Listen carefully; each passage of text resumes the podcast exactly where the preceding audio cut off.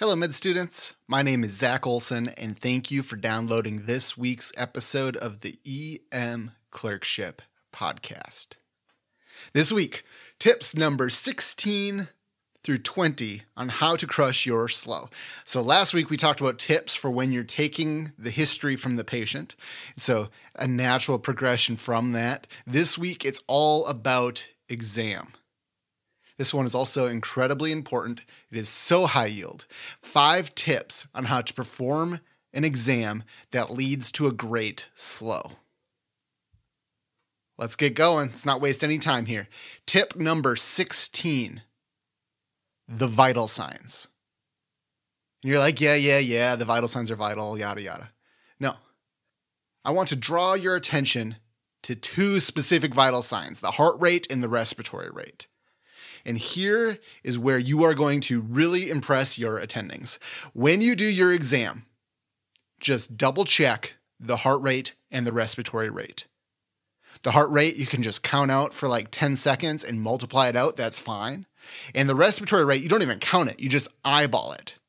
But actually look at that respiratory rate with intention. And if it's fast looking, then count it out. And I know that you were probably taught to kind of like hide when you were counting their respiratory rate so that they don't change it up on you. But I'm totally fine if you just watch them breathe for a minute awkwardly if they're breathing really fast. Because people that are truly tachypneic, it's like a bodily thing. And that bodily response, they aren't able to like intellectually slow down their respiratory rate for more than a few seconds. And here's why heart rate and respiratory rate are so important because we get these triage vital signs recorded in the chart. And first, let me start off with heart rate. People are walking in, they're all amped up, they're coming to the emergency department, heart rate of 109, tachycardia. In my experience, that is almost never an accurate heart rate. And so if you see that that triage vital sign of like 108, 109, you're not doing your job if you haven't rechecked it while they are at rest in the room. And it'll be 88 or something. You get that false positive tachycardia effect from the triage process. And any good attending is going to address that heart rate in their chart at some point. So you're going to look like a baller if you present your case and you get to the vitals and you say, quote, I know that that patient had a heart rate of 111 in triage. I checked it again, it's actually only 70. I'm not too concerned about that anymore. That's not what it is now. Your attending is going to be like, wow, that's amazing because it's like three levels of vital sign interpretation. It's very advanced you identified and realized that an abnormal set of an abnormal heart rate is like incredibly important to the case. You showed initiative in rechecking it without having to be asked. And, and also, I will say now they don't have to. And you identify that the set is normal now. Rockstar. Very, very good. And it's the same thing with tachypnea, only it's like the exact opposite situation. The number of times I've seen a respiratory rate of 16 or 18 recorded in the chart, and I count it out and it's like 28, is like every shift. Don't use the monitor to check your respiratory rate. I, again, I want you to eyeball it. The patient should pause for a second after exhaling before taking their next breath. That's like normal breathing. And so let me let me do it really kind of obnoxiously, but let me show you what 20 respirations a minute sounds like. I'm going to kind of do it for you. You can do it yourself. I'm going to pull out a timer here. All right, are you ready? Here goes.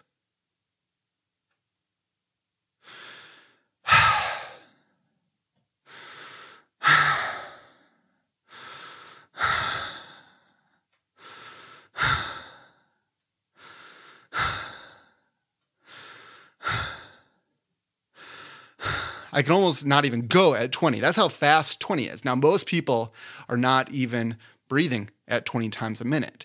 Most people, you should hear that kind of pause after they exhale. It'll be like,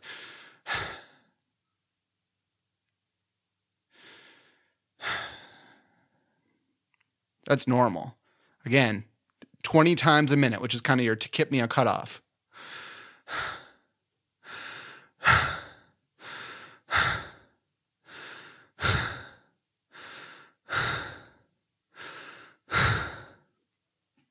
All right. So you can totally eyeball it, but you, will notice you, you can't really force yourself. If you're breathing that fast, you're not going to be able to force yourself to breathe slow just for even more than a few seconds. Count out that respiratory rate. Look at them. Say yes or no. Are they breathing faster than what I was just doing? And then put it in your presentation right where it usually goes before your exam. And here's why. When you find a patient and the respiratory rate is 16 in the chart and you say it in your presentation, it's actually 24. And you say, you know, it's actually 24 he's definitely short of breath. That's actually a very great and it's a subtle pickup. And it shows, again, multiple levels of emergency medicine understanding that you picked up the false negative tachypnea from triage, that you counted it yourself, and that you recognize that tachypnea is important. This is like great med studenting.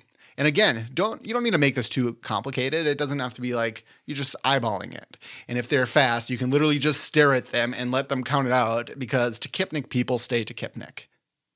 So, you know, count it out for 30 seconds, times it by two, you'll get the real number. Plus, many truly tachypneic people, if they're like actually short of breath and tachypneic, they're not going to notice or care that you're counting the respiratory rate at all. Again, they have they have kind of, you know, issues going on with them and they're just kind of in distress. So do it. I am telling you, recheck that heart rate, recheck that respiratory rate. Do it, do it, do it, do it. Recheck them. Let's move on. That's a good tip though. Tip number 17 examine the complaint for the love of God. Examine the complaint, especially the neurologic exam. That's the one that you guys always miss. It's one of the biggest mistakes I see, actually. This is classic.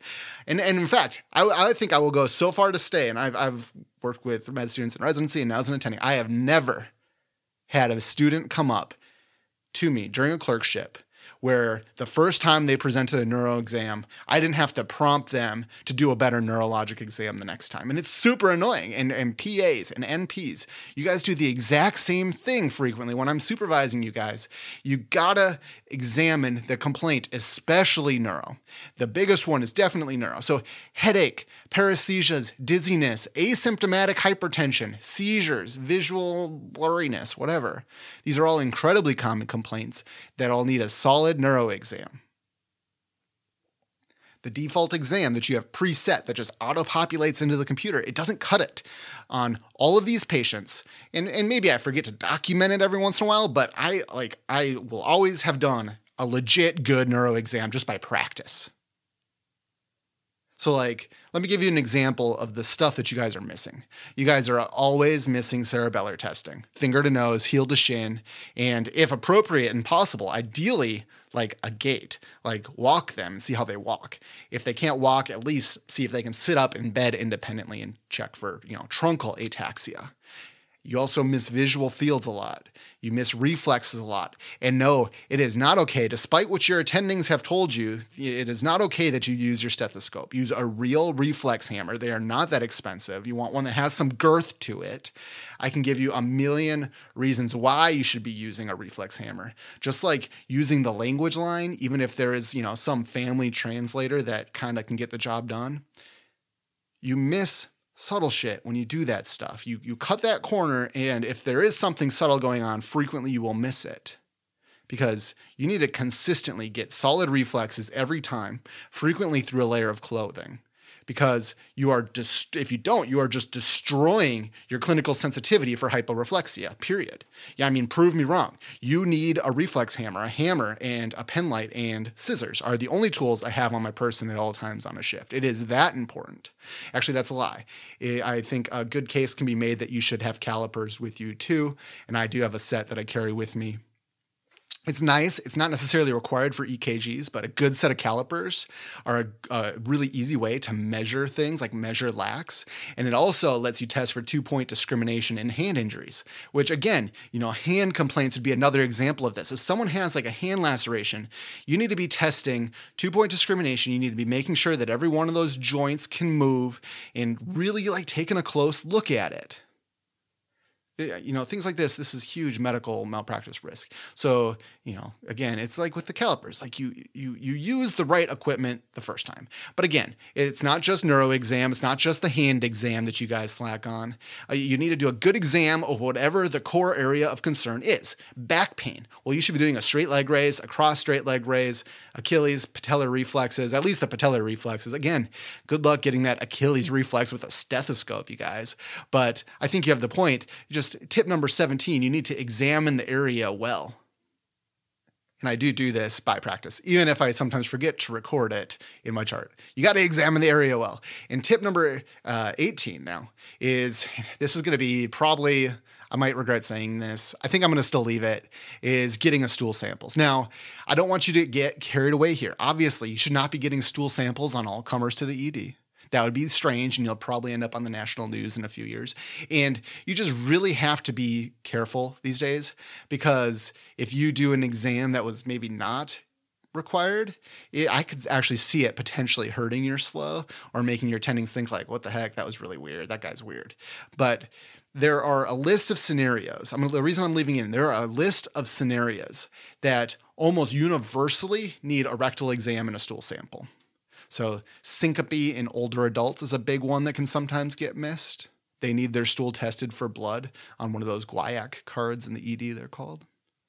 Anytime somebody has like abdominal pain or epigastric pain, you need to be asking about kind of what color their stool is if they have stool changes. And if they say their poop is either like reddish or blackish, you probably should be guaiac sampling that to see if they're having something like a bleeding ulcer. Another one is if you see a big drop in a patient's like hemoglobin on your labs, and all of a sudden it's like three points lower from the, the time they were here a week ago, and you can't find any source on exam of anemia, you probably should be checking their stool for blood in most cases. If they come in for rectal bleeding, it, it, this goes back to our last point. You know, you have to actually do a rectal exam because they're bleeding from their rectum. So, you know, looking for hemorrhoids, seeing how that stool looks, that type of thing. That's again part of that focused exam we discussed at the last point. Just you have to be careful with this one. I don't I, I am pretty sure I'm gonna regret saying this eventually, but this is a trick that I do believe that if you if you perform it selectively, maybe once or twice during your rotation when the scenario is totally clear cut and you didn't have to be asked, I think it's gonna help you.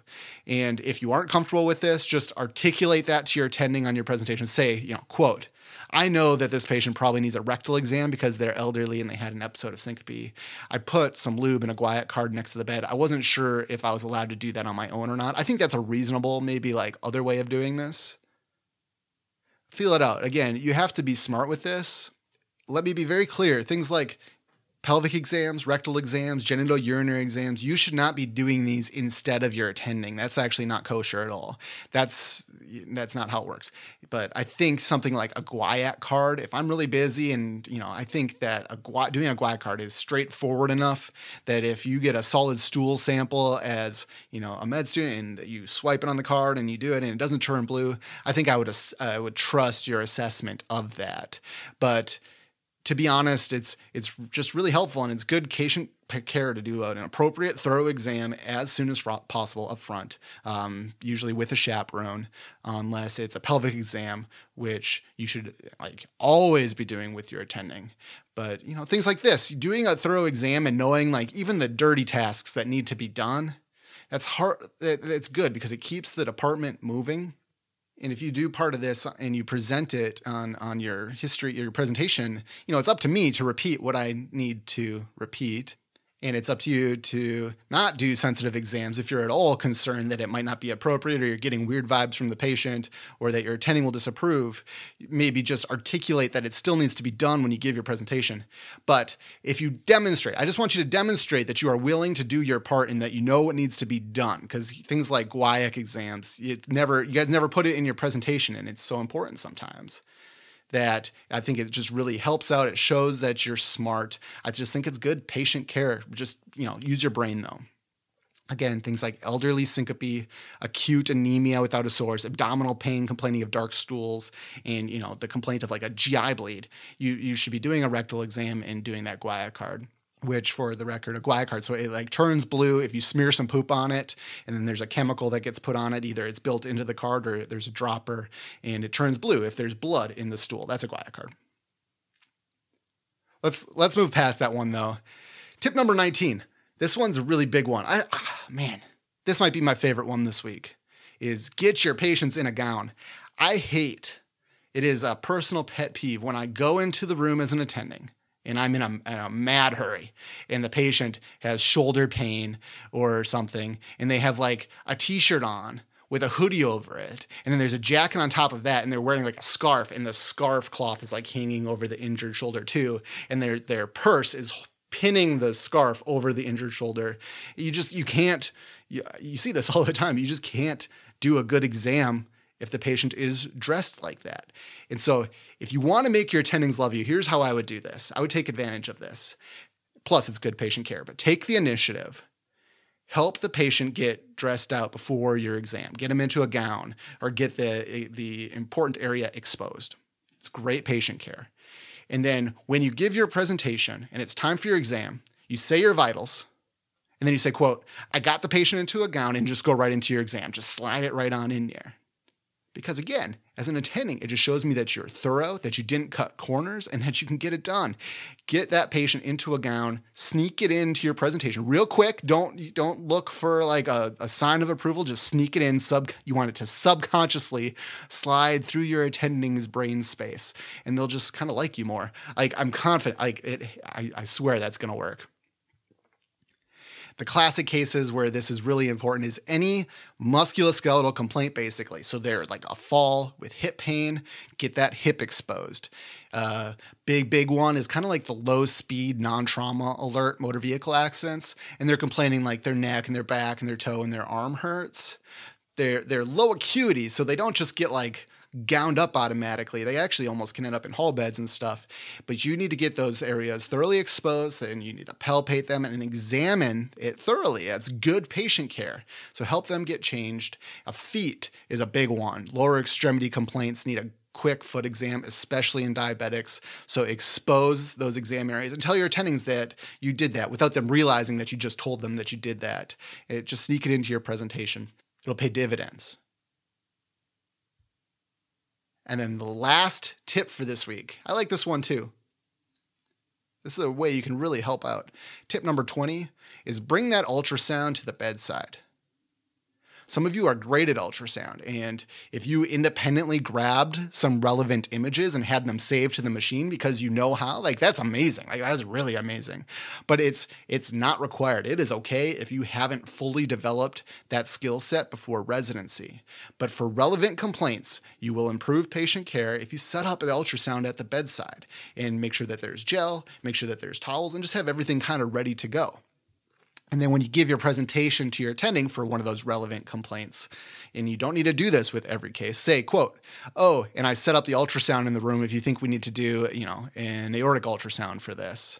And it's okay if you say, I don't really know how yet, but I think it might be indicated, is my understanding. I'd love to learn how. Perfect. I mean, that's perfect. You're like the world's freaking best medical student if you do that because it demonstrates, again, independent initiative. You're helping out, and it just goes right alongside good patient care and just a great understanding that you need to at least recognize the stuff that needs to get done.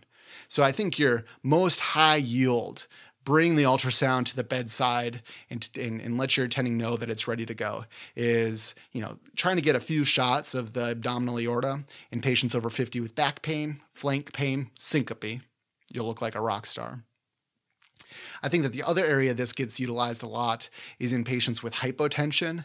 Now, generally, you have a patient that's hypotensive, you're just going and grabbing your attending if, if you walk into the room and their blood pressure is 65 over 30 or whatever, right? We talked about this. Remember our terminology from a few episodes ago. Walk out of the room and say, Hey, Dr. X, I might be overreacting, but this patient seemed kind of sick to me because X, their blood pressure is low. I wanted to let you know I still need to go back and complete the rest of my history and exam, though. I just wanted to communicate that. Still seems like it might be an interesting case, obviously. Is it all right if I go and keep examining them and talking to them? And then when you walk back, just grab that ultrasound machine and bring it with you to the bedside with some towels. And I'm telling you, you're gonna look good. You're gonna look good. Those are five tips that I think will really help you with your exam. Specific things that you can do that would be really impressive if a med student took the initiative to do the, those things. That those are tips 16 through 20. Recheck that heart rate and eyeball that respiratory rate. Do thorough exams of whatever body area is, you know, related to the chief complaint. That's probably the most important one, especially neuro, especially things like hand exams, back exams. Those are the ones that people frequently miss consider, just consider independently doing a rectal exam or grabbing a stool sample in some of those specific scenarios we mentioned. And I know I, am kind of going back and forth on whether or not I should have said this because I don't want you to get overeager and do this inappropriately because it could backfire. But elderly syncope, acute anemia without a source, abdominal pain, complaining of dark colored stools, rectal bleeding. I, I, I, it's just, it's required. And I think if you are able to explain why it needed to be done, which should be clear in those scenarios to me, it, it's just going to make you look really solid. Just don't get too carried away with this one, obviously gown up your patients and sneakily just let your attendings know that you did. Just slide it, like not even a full sentence in your presentation. Say it quietly. Like, oh, I got them into a gown, and then vital signs. And then uh, the last thing is bring that ultrasound to the bedside. It's going to make you look like a doc star. I hope these are working out for you and that you are enjoying these tips. I hope you are doing well. I care about you. You have so much potential as emergency medicine clinicians. Uh, until next week, we're going to do some more of these.